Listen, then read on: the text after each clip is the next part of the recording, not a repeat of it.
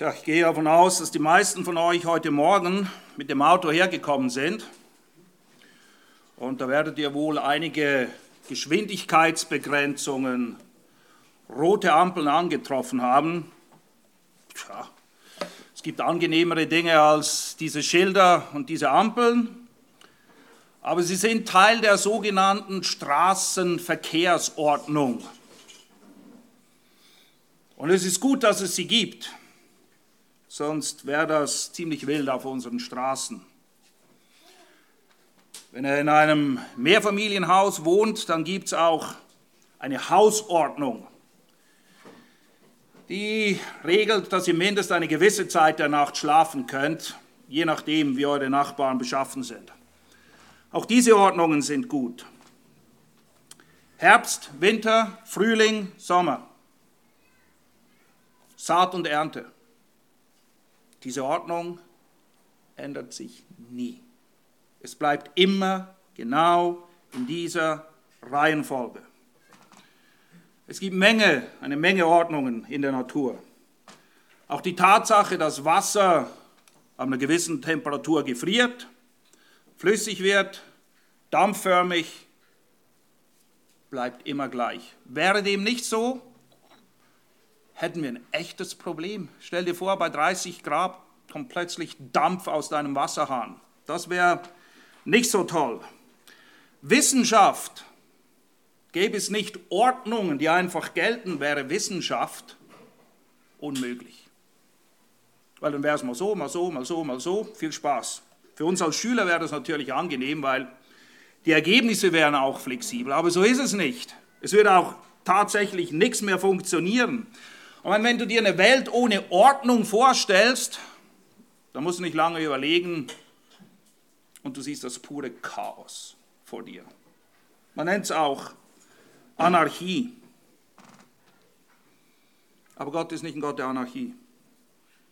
Gott hat die Welt geschaffen und sie reflektiert seine Ordnung.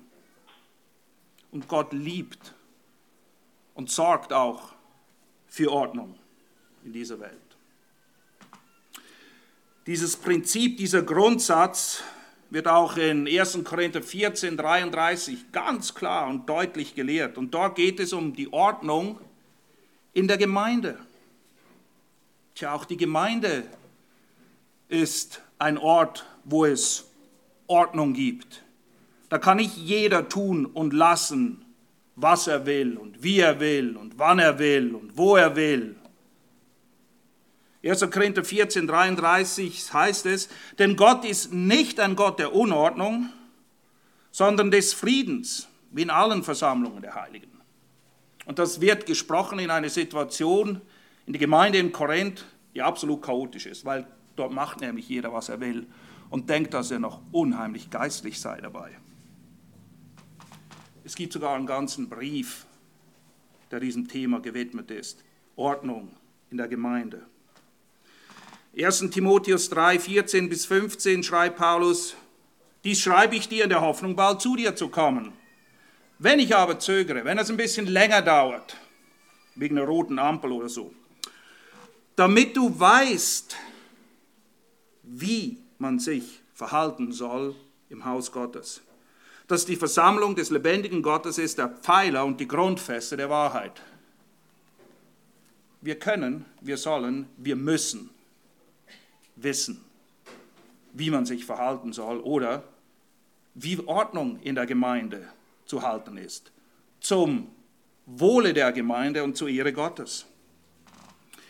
Und es wird beschrieben oder festgehalten, dass Gottes Wahrheit das Fundament der Gemeinde bildet. Gottes ewige, unveränderliche Wahrheit ist es auch, die uns die Grundsätze vernünftigen Gottesdienstes offenbart und lehrt, die nicht nur in der Gemeinde gelten, sondern grundsätzlich. Und diese Grundsätze, diese Prinzipien, die müssen wir kennen und beherzigen. In Bezug auf unseren Dienst, die Beziehung zu Gott, den Dienst unter den Gläubigen, den Dienst in der Gemeinde, den Dienst in der Gesellschaft, in der Welt. Wir haben das gesehen, dass Paulus das aufbaut in Römer 12 wie konzentrische Kreise. Es weitet sich immer mehr aus und es ist am Schluss völlig klar, Dienst betrifft alles immer überall. Alles, immer, überall. Und bei diesen Grundsätzen in Römer 12 bis 16 gibt es einige, die besonders hervorstechen. Zum Beispiel den folgenden. Vergelten ist menschlich, vergeben göttlich. Wir neigen dazu, zu vergelten. Gott ist ein Gott der Vergebung und fordert auch uns auf zu vergeben. Und es ist nicht umsonst, dass es dreimal wiederholt wird in Römer 12, 9 bis 21, am Anfang, in der Mitte und am Ende, dass wir was tun sollen. Wozu sind wir aufgefordert? Uns nicht vom Bösen überwinden zu lassen, sondern das Böse mit Gutem zu überwinden. Und so sind wir nicht getaktet.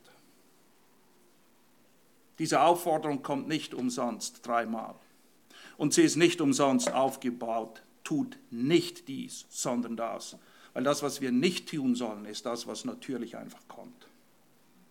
Das müssen wir nicht lernen. Das können wir sehr gut. Ja, und es ist nicht einfach.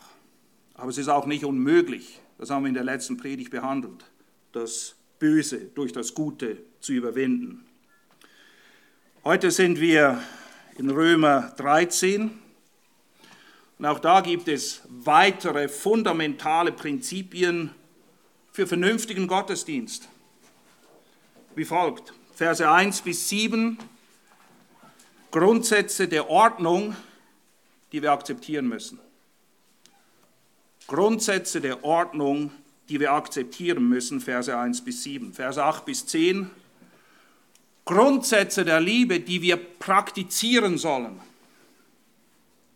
Und Vers 11 bis 14 Grundsätze der Dringlichkeit, auf die wir uns fokussieren sollen.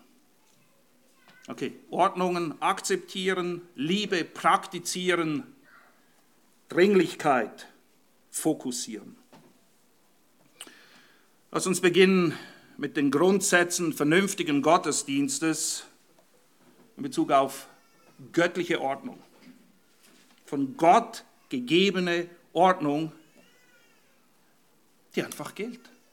Er hat uns nicht gefragt. Die es zu akzeptieren gilt. Bevor wir darauf eingehen, eine Gesamtschau zum Kapitel 13. Und ich möchte euer Augenmerk auf einige Formulierungen lenken, die sogenannten Absolutheitsanspruch. absolut. Dadurch, durch diesen Absolutheitsanspruch wird die Tatsache, dass es sich um allgemeingültige Tatsachen oder eben Grundsätze handelt, untermauert. Es sind folgende, Vers 1, das was hier steht, gilt. Jeder Seele, jede, ist keine ausgenommen, keine Obrigkeit ist da, außer die von Gott, kannst du drehen und wenden, wie du willst, es gibt keine. Vers 7, gebt allen, was ihnen gebührt, uneingeschränkt, gebt allen, was ihnen gebührt. Vers 8, seid niemand etwas schuldig, seid niemand irgendetwas. Okay?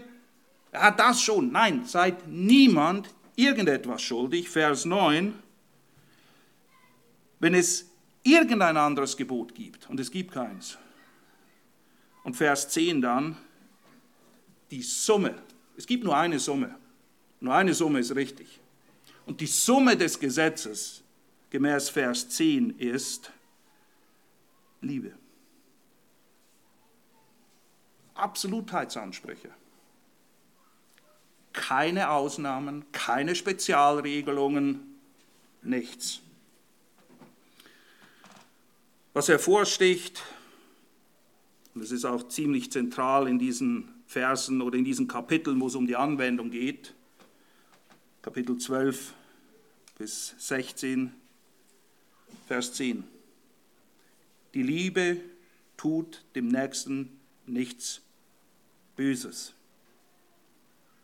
so ist nun die Liebe die Summe des Gesetzes. Das ist es. Ein Satz. Ein Satz. Und da habt ihr alles. Nur wir müssen verstehen, was es mit dieser Liebe auf sich hat. Es ist nämlich dieselbe Liebe, die auch in Kapitel 12, 9 bereits angesprochen wird, die ungeheuchelt sein soll. Ein Heuchler war zur damaligen Zeit ein Schauspieler. Ein Schauspieler ist einer, der in eine Rolle schlüpft und etwas vorspielt, das er gar nicht ist. Wir treffen jemanden und sagen, ah, ich freue mich, dich zu sehen. Ha, ha, ha, Kaum hört er dich mich an. Mann, der geht mir auf den Nerv. Ungeheuchelt. Echt. Wenn jemand auf den Nerv geht, versucht es zu klären. Nicht heucheln. Sie hasst das Böse, sie hält am Guten fest. Hier haben wir wieder dieses Prinzip. Bös, gut. Das Böse mit dem Guten überwinden. Sie hasst das Böse. Sie will nicht Böses mit Bösem zurückzahlen, sondern am Guten festhalten. Auch wenn es schwierig ist. Und das ist es. Feinde zu lieben ist nicht einfach. Trotzdem festhalten. Auch wenn es etwas kostet und das wird es. Zu lieben, diese Art von Liebe, diese Art von Liebe, welches das Benzin ist für vernünftigen Gottesdienst, kostet etwas. Ist schwierig, aber nicht unmöglich. Und es ist genau diese Liebe, vor allem die Liebe zu Gott, zu seinem Wesen, seinem Wirken, seiner Wahrheit und seinem Wort, welches sich dann auswirkt auf die Liebe zu den Gläubigen, die Liebe, den Umgang in der Gemeinde, in der Gesellschaft und in der Welt schlechthin, in der wir leben. Und es ist diese Liebe, diese Summe des ganzen Gesetzes, wie es Paulus hier formuliert, die den Unterschied ausmacht. Jesus sagt, an der Liebe, die ihr untereinander habt, werden alle erkennen, dass ihr meine Jünger seid. Das ist das oder sollte das alles herausstechende Merkmal der Kinder Gottes sein. Diese Liebe macht den Unterschied. Die Liebe, biblische Liebe, von Gott gegebene Liebe, definiert auch, was tatsächlich gut und richtig ist. Nicht wir. Gott definiert, was gut und richtig ist. Die Liebe ist eine definierte Liebe, nicht so, wie es uns passt. Diese Liebe ist es auch, die uns motiviert zu tun, was wir tun sollen. Und diese Liebe ist es auch, die uns hilft zu realisieren, was sonst einfach unmöglich ist. Römerbrief lesen wir, dass diese Liebe ausgegossen ist in unsere Herzen. Wir haben sie. Und wir haben auch gesehen, wir lieben, weil er uns zuerst geliebt hat. Es ist alles da. Sie ist definiert, sie wirkt motivierend und sie hilft zu realisieren, wozu wir aufgefordert sind. Und wer liebt, der liebt die Ordnungen Gottes und will sie halten. Wir sind mitten im Psalm 119. Psalm 119 ist von Anfang bis Ende eine Erklärung, ein Bekenntnis, ich liebe deine Gebote. Ich liebe deine Ordnungen, so wie du sie gegeben hast. Hilf mir, sie zu halten. Wer liebt, liebt die Ordnungen Gottes und will sie halten. Römer 13, 1 bis 7. Wer liebt, sucht die Ehre Gottes und das Wohl des Nächsten. Das ist Römer 13, 8 bis 10. Und er erkennt die Not der Stunde und verplempert sein Leben nicht, weil er Gott liebt und den Nächsten liebt. Das ist Römer 13, 11 bis 14. Er sieht die Dringlichkeit, die Not der Stunde. Und darauf fokussiert er sich und lässt sich nicht ablenken von den vielen Dingen, die um uns herum sind. Das ist das große Bild. Das ist eine Übersicht, ein Überblick über Römer 13. Jetzt wollen wir die Verse 1 bis 7 genauer unter die Lupe nehmen, wo es darum geht, Gottes Ordnungen zu akzeptieren. Und zwar ja, Punkt, nicht ja, Komma, aber ich hätte da noch einen Vorschlag.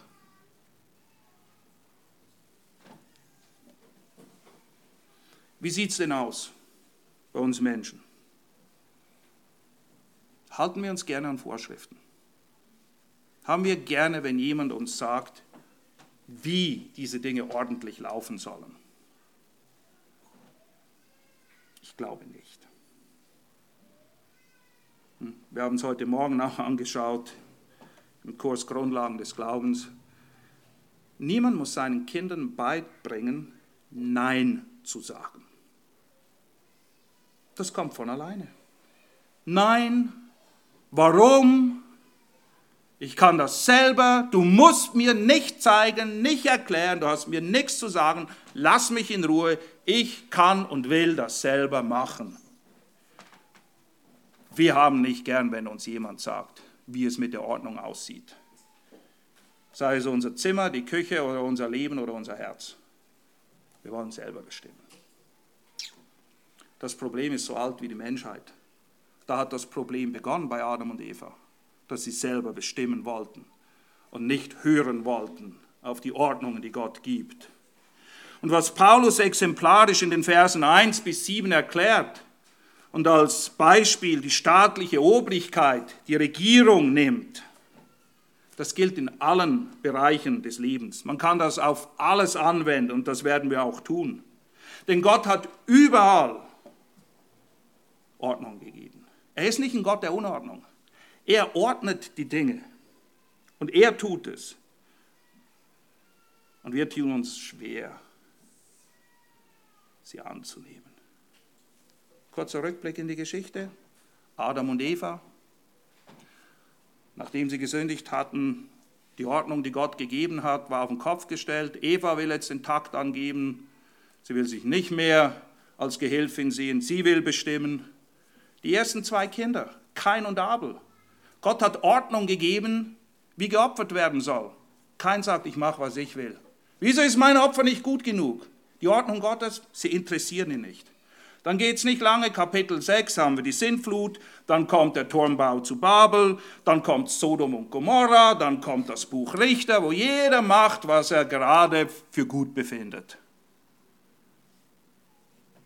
Seht ihr das Problem? Wir wollen uns nichts sagen lassen. Wir haben eine Menge fromme Sprüche, um das zu vertuschen.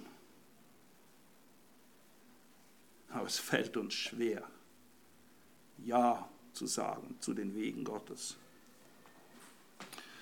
Dabei sind die Ordnungen Gottes, die er uns gibt, doch schlicht und einfach ein Ausdruck seiner Liebe. Stellt euch vor, er würde uns uns selbst überlassen sondern viel Spaß. Er ist der Schöpfer. Und er weiß absolut, immer, hundertprozentig, am besten, was für seine Geschöpfe gut ist. Und wir als seine Geschöpfe würden sehr gut daran tun, aufzuhören, gegen die Ordnung Gottes zu rebellieren sondern auf sie zu achten. Das ist einfach vernünftig, wie Paulus es schreibt, ganz zu Beginn von Römer 12. Das ist nur das ist nicht herausragend. Das ist vernünftig.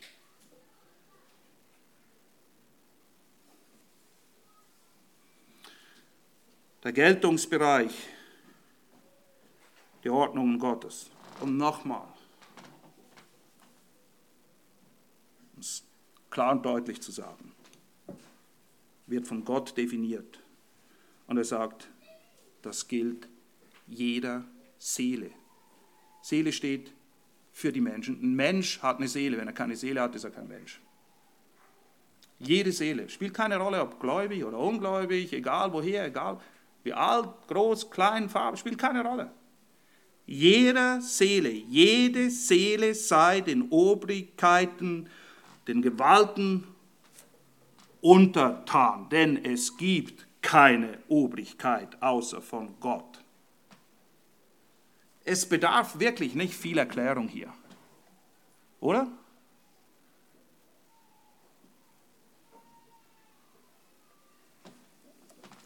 Der Geltungsbereich allen, immer, überall. Alle, immer, überall. Bist du nicht froh, dass die Naturgesetze immer und überall gelten, wenn du im Flieger hockst? Doch, ist ganz nett. Sehr angenehm. Sonst würde ich nie wieder in so ein Ding einsteigen. Und eins ist auch klar, wenn du so ein Schlaumeier bist und denkst, ja, ist ja schön und gut. Aber das mit diesen Obrigkeiten, diese Politiker, die sind ja zum Teil korrupt und dies und das und jenes. Und deshalb muss ich mich ja nicht unterordnen.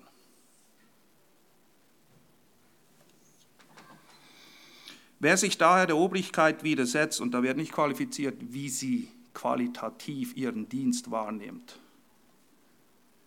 Wer sich daher der Obrigkeit widersetzt, widersteht den Anordnungen Gottes. Die aber widerstehen, werden ein Urteil über sich bringen. Du willst dich nicht unterordnen? Okay. Wisse eins. Du legst dich mit Gott höchstpersönlich an. Und das ist gefährlich. Und ich kann dir eins sagen, du wirst verlieren. Aber garantiert. Das ist so deutlich, es schreckt uns fast ab. In unserer toleranten, politisch korrekten Welt. Aber es bedeutet genau das, was hier steht. Genau das. Und vielleicht denken jetzt einige, ah, Moment, irgendwo in Apostelgeschichte gibt es doch etwas. Das ist mein Notausgang. Ihr denkt, Apostelgeschichte 4,19. Sie halten eine Predigt, die Leute sind nicht begeistert, die Oberen der Stadt kommen, sagen, hört auf damit. Wie antworten sie? Ob es vor Gott recht ist, auf euch mehr zu hören als auf Gott, urteilt ihr. Denn uns ist es unmöglich, von dem, was wir gesehen und gehört haben, nicht zu reden. Ha, hier haben wir es doch. Wenn ich es besser finde und sage, Gott sieht es auch so wie ich, kann ich sagen, ihr könnt mir einen Buckel runterrutschen. Ihr habt mir nichts zu sagen. Vielleicht müssen wir ein bisschen genauer hinschauen. Wir müssen garantiert genauer hinschauen. Es gibt nämlich ein paar Dinge aus dem Kontext heraus, die ihr nicht übersehen dürft. Wann und wie kommt diese Klausel wenn sie denn überhaupt eine ist, zum Tragen. Erstmal das Wann. Diese Klausel kommt nur dann zum Tragen, wenn ausdrücklicher Ungehorsam, ausdrücklicher Ungehorsam gegen das Wort Gottes gefordert wird, sprich, wenn von dir unmissverständlich nicht irgendwo ein Ermessensbereich da ist unmissverständlich erwartet wird, zu sündigen. Dann scheint diese Klausel zu greifen. Aber das tut sie nicht wirklich.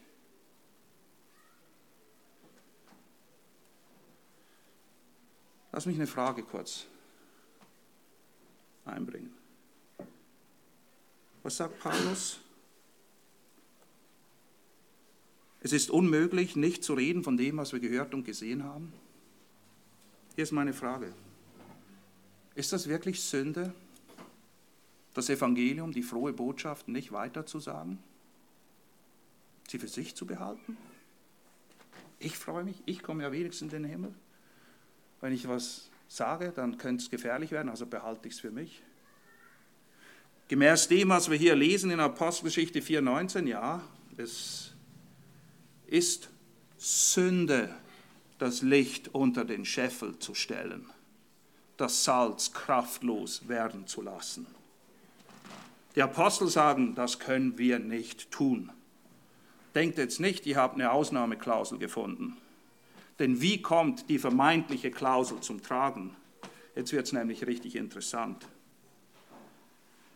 Selbst in ihrem vermeintlichen Ungehorsam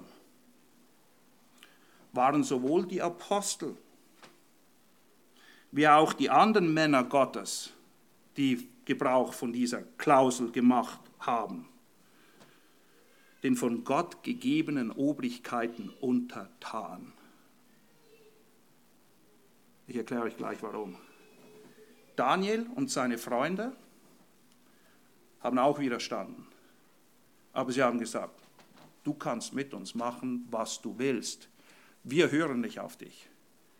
Sie hätten das Urteil angenommen, das über sie gesprochen wurde. Paulus beruft sich sogar ausschließlich auf den Kaiser in Rom und sagt, ich bin ein Römer, ich will nach römischem Recht gerichtet werden.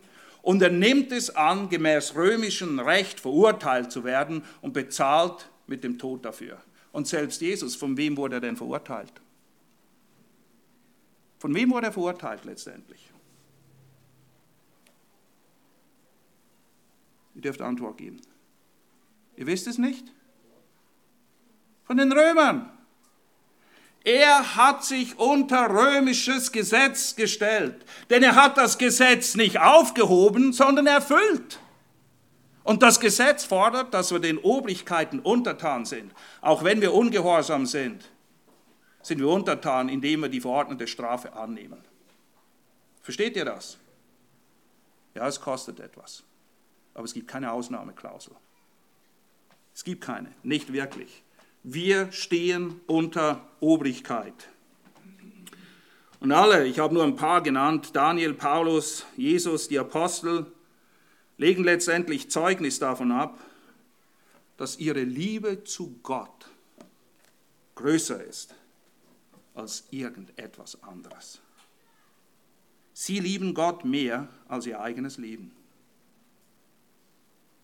Einige haben damit bezahlt, die anderen waren bereit, dafür zu bezahlen. Das sind Männer, die kapiert haben, was Jesus meint, wenn er lehrt in Matthäus 16, 25. Denn wer irgend sein Leben erretten will, wird es verlieren. Wer aber irgend sein Leben verliert um meinetwillen, der wird es gewinnen. Ja, kostet Liebe, die sich in Gehorsam zu Gott äußert, etwas? Ja, sie kostet etwas. Wird es schwierig? Ja, es wird schwierig, garantiert. Johannes 11, 25 bis 26, Jesus sprach zu ihr, ich bin die Auferstehung und das Leben. Wer an mich glaubt, wird leben, auch wenn er stirbt. Der Tod ist nicht das Ende.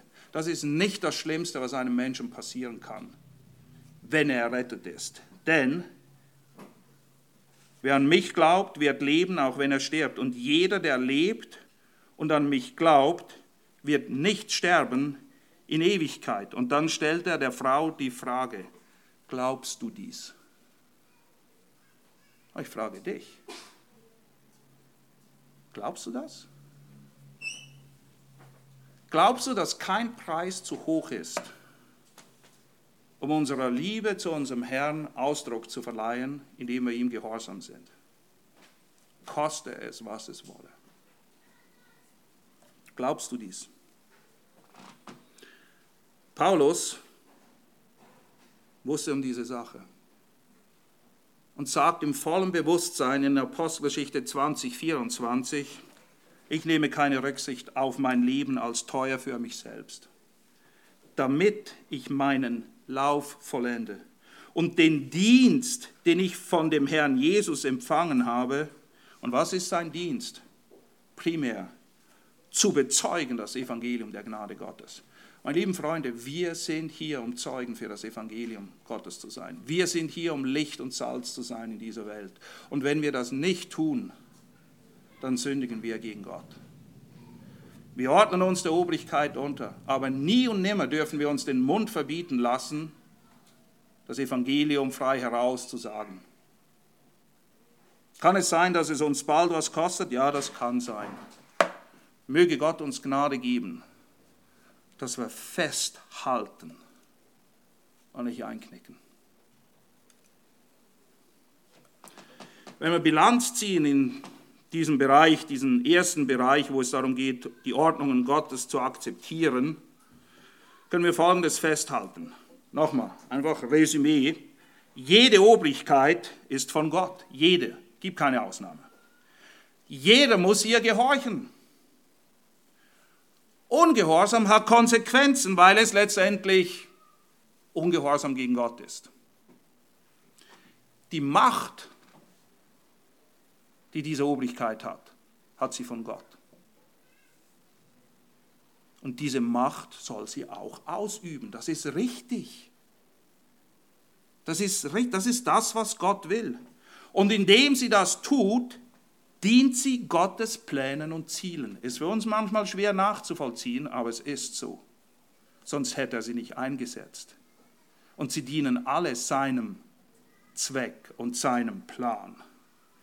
Und die Motivation, sehr wichtig zur Unterordnung, darauf kommt er am Schluss, ist nicht primär, wir sind gehorsam, damit wir keine Strafe kriegen.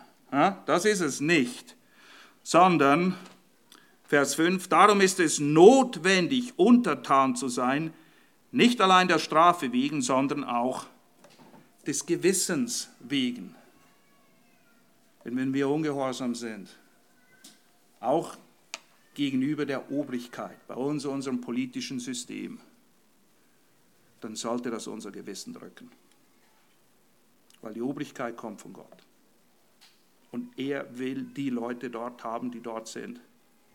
Damit habe ich nichts gesagt über ihre ethisch, moralisch, sittliche Qualifikation. Gott kann benutzen, wen er will, um seine Ziele zu erreichen. Im Alten Testament, Habakkuk, sehen wir, dass er die schlimmsten Terroristen der damaligen Zeit nimmt, um Israel zu richten. Und er darf das und er tut es auch. Das ist seine Sache. Lassen wir ihn seine Sache tun und kümmern uns um das, was er uns gesagt hat. Und er schließt diesen ersten Part in Kapitel 13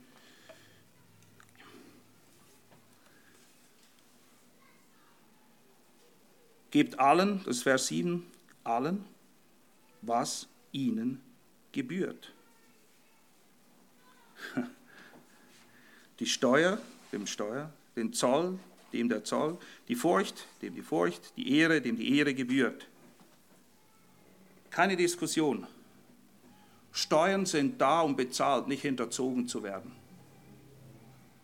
Es gibt keine Fummelei bei den Steuern. Sie wollen ja Jesus mal aufs Glatteis führen. Jesus sagt, gebt dem Kaiser was des Kaisers. Der Kaiser kriegt Steuern. Vergesst aber eins nicht, gebt Gott, was Gottes ist. Vergesst Gott nicht, was er von euch möchte. Jeder soll das bekommen. Wir geben allen das, was ihnen gebührt. Wir müssen nur wissen, wem was gebührt. Steuern, kein Thema. Wir zahlen Steuern, wir schummeln nicht. Zoll, uh, da gibt es doch diese Einfuhrbestimmungen. Und wir denken, naja, Bist du ein Schmuggler? Boah, so kann man das nicht. Doch. Das ist das einzige richtige Wort dafür. Hm. Zahlt dem, der Steuern einzieht, die Steuern, zahlt dem Zollbeamten den Zoll, erweist dem Respekt, dem Respekt zusteht, erweist dem Ehre, dem die Ehre zusteht. Und wir haben hier ja einen Zerfall sondergleichen. Erwachsene werden von Kids behandelt wie Idioten. Die Polizei nimmt niemand mehr ernst. Der Autoritätszerfall in unserer Gesellschaft ist erschreckend und die Auswirkungen noch viel erschreckender. Wer sich nicht an die Ordnungen Gottes hält, wird das Urteil empfangen, sei es persönlich oder als Gesellschaft. Und ich glaube, die Tatsache, dass wir uns immer mehr entfernen von dem, was Gott von uns will, wirkt sich auf die ganze Gesellschaft aus, die diese Entscheidung getroffen hat. Und achtet darauf. Zahlt dem Steuern, der Steuern einzieht, dem Zollbeamten Zoll, Respekt, wem Respekt zusteht. Hier steht nicht, dass du das tun sollst, wenn du findest, der macht seinen Job gut. Okay, gut, dann gebe ich dir auch was.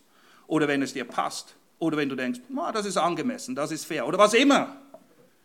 Du und ich haben keinen Maßstab, den wir anlegen dürfen an diese Dinge, um dann zu entscheiden, mache ich oder mache ich nicht. Mach es. Warum? Weil es von Gott gegeben ist. Und wer widersteht, lasst mich nochmal lesen. Wer sich daher der Obrigkeit widersetzt, widersteht den Anordnungen Gottes. Die aber widerstehen, werden ein Urteil über sich bringen. Punkt. Aus. Ende. Gott hat sie eingesetzt. Wir stehen unter Gott und unter den von Gott eingesetzten Obrigkeiten.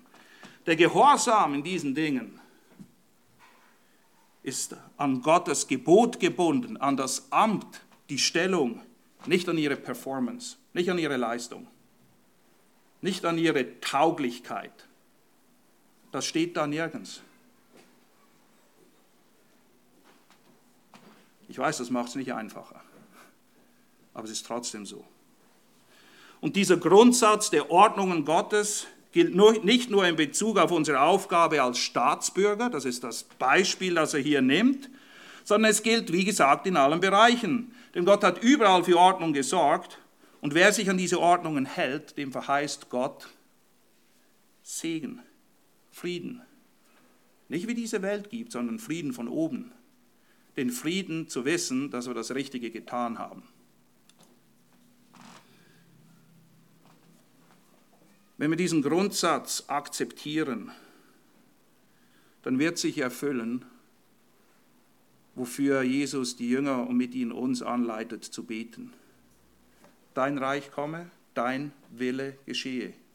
Wie im Himmel, so auf Erden. Im Himmel geschieht Gottes Wille. Da müssen wir uns nicht drum kümmern. Aber führen du und ich seinen Willen aus hier auf Erden.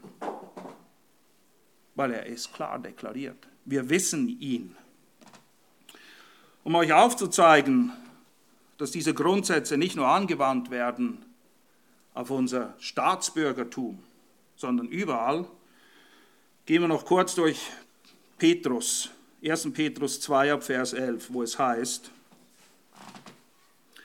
1. Petrus 2, Vers 11, Geliebte, ich ermahne euch als Fremdlinge und als solche, die ohne Bürgerrecht sind, euch den fleischlichen Begierden zu enthalten, die gegen die Seele streiten, und dass ihr euren Wandel unter den Nationen, sprich in dieser Welt, ehrbar führt. Damit sie, worin sie gegen euch als Übeltäter reden, aus den guten Werken, die sie anschauen, Gott verherrlichen am Tag der Heimsuchung, weil ihr euch an diese Dinge gehalten habt. Vers 13, unterwerft euch jeder menschlichen Einrichtung. Hier haben wir wieder so einen Absolutheitsanspruch. Unterwerft euch jeder menschlichen Einrichtung. Warum? Um des Herrn willen. Weil er es will. Es sei dem König als Oberherrn oder den Statthaltern als denen, die von ihm gesandt werden zur Bestrafung der Übeltäter, aber zum Lob derer, die Gutes tun. Auch hier keine Ausnahmeklausel. Macht's. Unterwerft euch. Vers 15, denn so ist es der Wille Gottes, dass ihr dadurch, dass ihr Gutes tut, eben nicht Böses, Gutes tut, die Unwissenheit der unverständigen Menschen zum Schweigen bringt, als Freie und nicht als solche, die die Freiheit zum Deckmantel der Bosheit haben, sondern als Knechte Gottes. Was ist ein Deckmantel der Bosheit, wenn ich sage, ich zahle keine Steuern, Gott ist mein König. Ach, ihr wisst ja, ich habe schon die verrücktesten Dinge gehört, wo die Leute versuchen, sich aus dem einfachen Gehorsam, den Gott hier in Zeit und Raum auf dieser Welt gegeben hat, rauszustehlen. Ja, ich bin ja dem König, dem himmlischen König. Ihm bezahle ich Steuern. Auf ihn höre ich, auf das. Blödsinn. Faule Ausreden. Unterwerft euch jeder menschlichen Einrichtung, Obrigkeit in Regierungen. Denn so ist es der Wille Gottes, dass ihr dadurch, dass ihr Gutes tut, die Unwissenheit der unverständigen Menschen zum Schweigen bringt. Vers 17, er weist allen Ehre, liebt die Brüderschaft, fürchtet Gott, ehrt den König. Vers 18, und jetzt kommen alle. Ihr seht, alles, was es in diesem Leben gibt, wird hier abgehandelt. Ihr Hausknechte, ordnet euch den Herrn in aller Furcht unter. Jetzt hört gut zu. Nicht allein den Guten und Milden, sondern auch den Verkehrten. Es spielt keine Rolle, wie moralisch, ethisch, sittlich qualifiziert dein Arbeitgeber ist. Wenn du für ihn arbeitest, tust du, was er dir sagt. Oder sonst wechselst du den Job. Aber du hast kein Recht. Du hast, niemand von uns hat ein Recht. Zu sagen, nee, nee, nee, mach ich nicht. Ihr Hausknechte, ordnet euch unter, nicht allein den Guten und Milden, sondern auch den Verkehrten, denn dies ist wohlgefällig. Hört jetzt das Argument. Wenn jemand um des Gewissens, von dem Römer auch spricht, vor Gott willen Beschwerden erträgt, indem er zu Unrecht leidet. Oh, so ein Hals, unfair, das muss ich mir nicht bieten lassen, ich muss das doch nicht schlucken.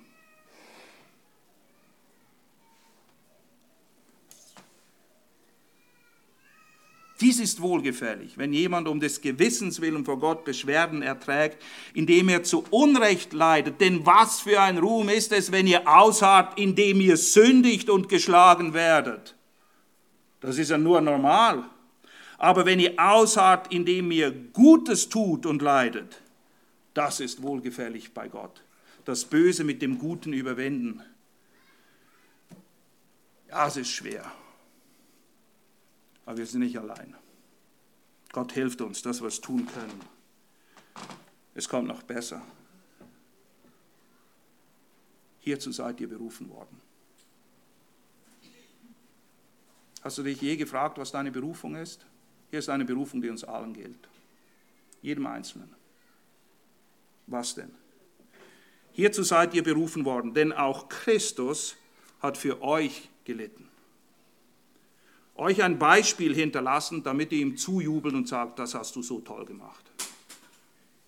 Nein, er hat uns ein Beispiel hinterlassen, damit ihr seinen Fußstapfen nachfolgt.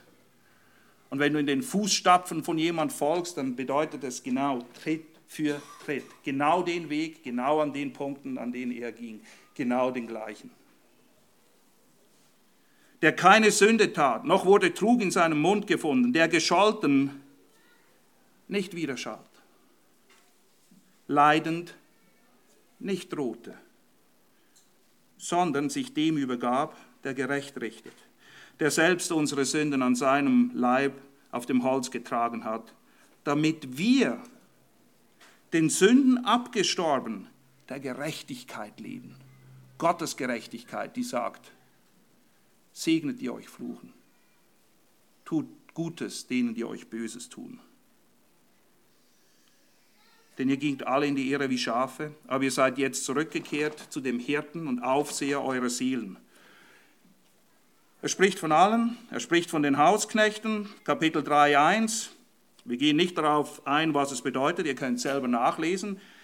Dasselbe gilt den Frauen, es heißt dort ebenso ihr Frauen, Vers 7, ihr Männer ebenso, Vers 8, endlich aber seid alle gleichgesinnt, mitleidig, voll brüderlicher Liebe, barmherzig und demütig im Umgang, in der Unterordnung an dem Ort, wo Gott euch hingestellt hat. Und vergeltet, Vers 9, nicht Böses mit Bösem. Seht ihr dieses Prinzip, das überall kommt?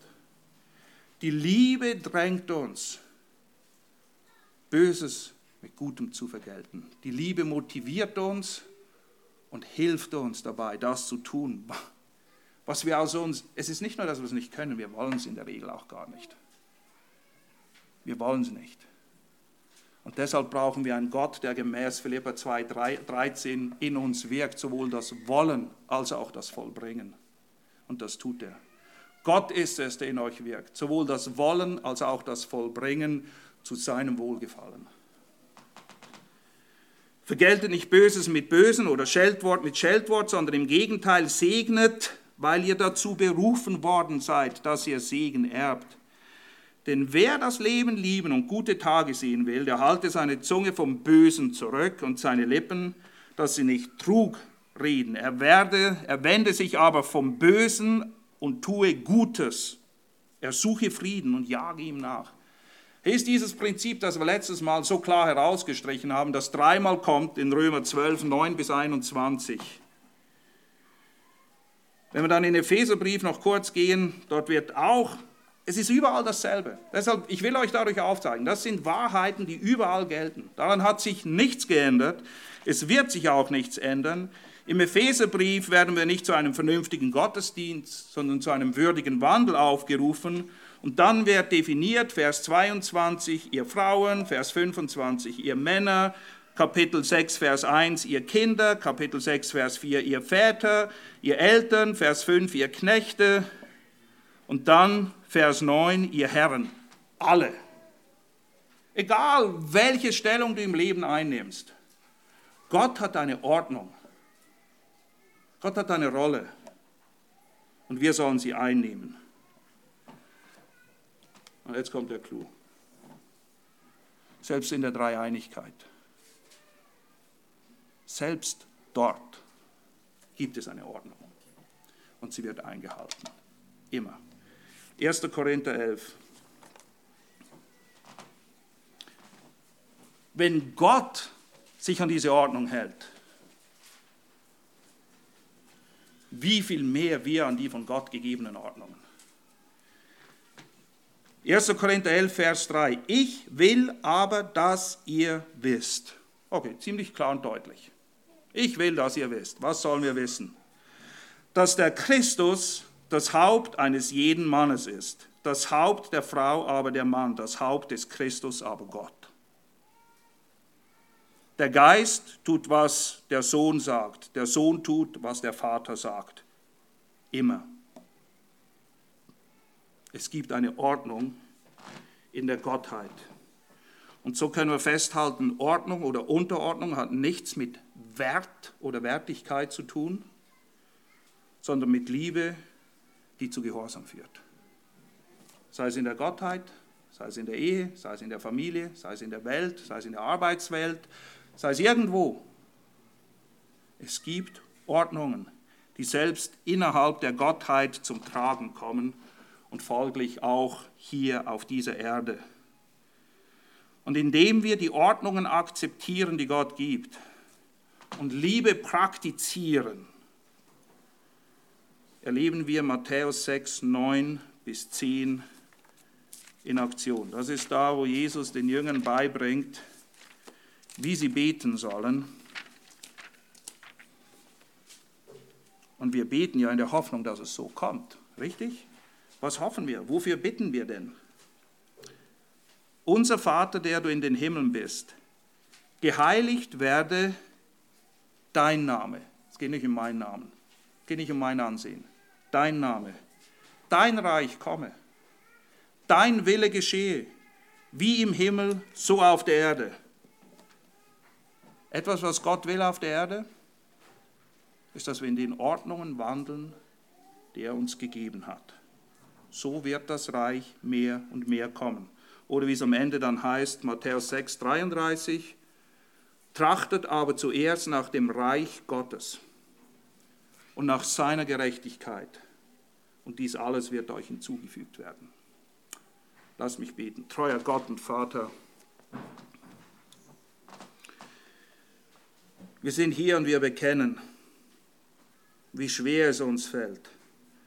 Nicht nur das Tun, überhaupt das Wollen, Feinde zu lieben, Böses mit Gutem zu überwinden, die zu segnen, die uns fluchen. Herr, vergib uns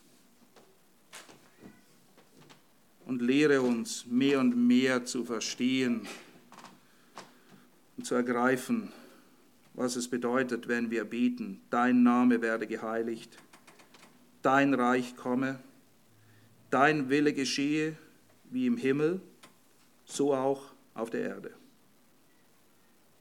Hilf uns, dass wir zuerst nach deinem Reich, nicht nach unserem kleinen Paradies hier auf Erden, und nach deiner Gerechtigkeit, und nicht danach, dass wir Recht bekommen, sondern es geht um dich, dass wir nach dir, nach deinen Zielen trachten, nach deinen Plänen leben, damit du groß gemacht wirst und das Licht des Evangeliums hell leuchten möge. Amen.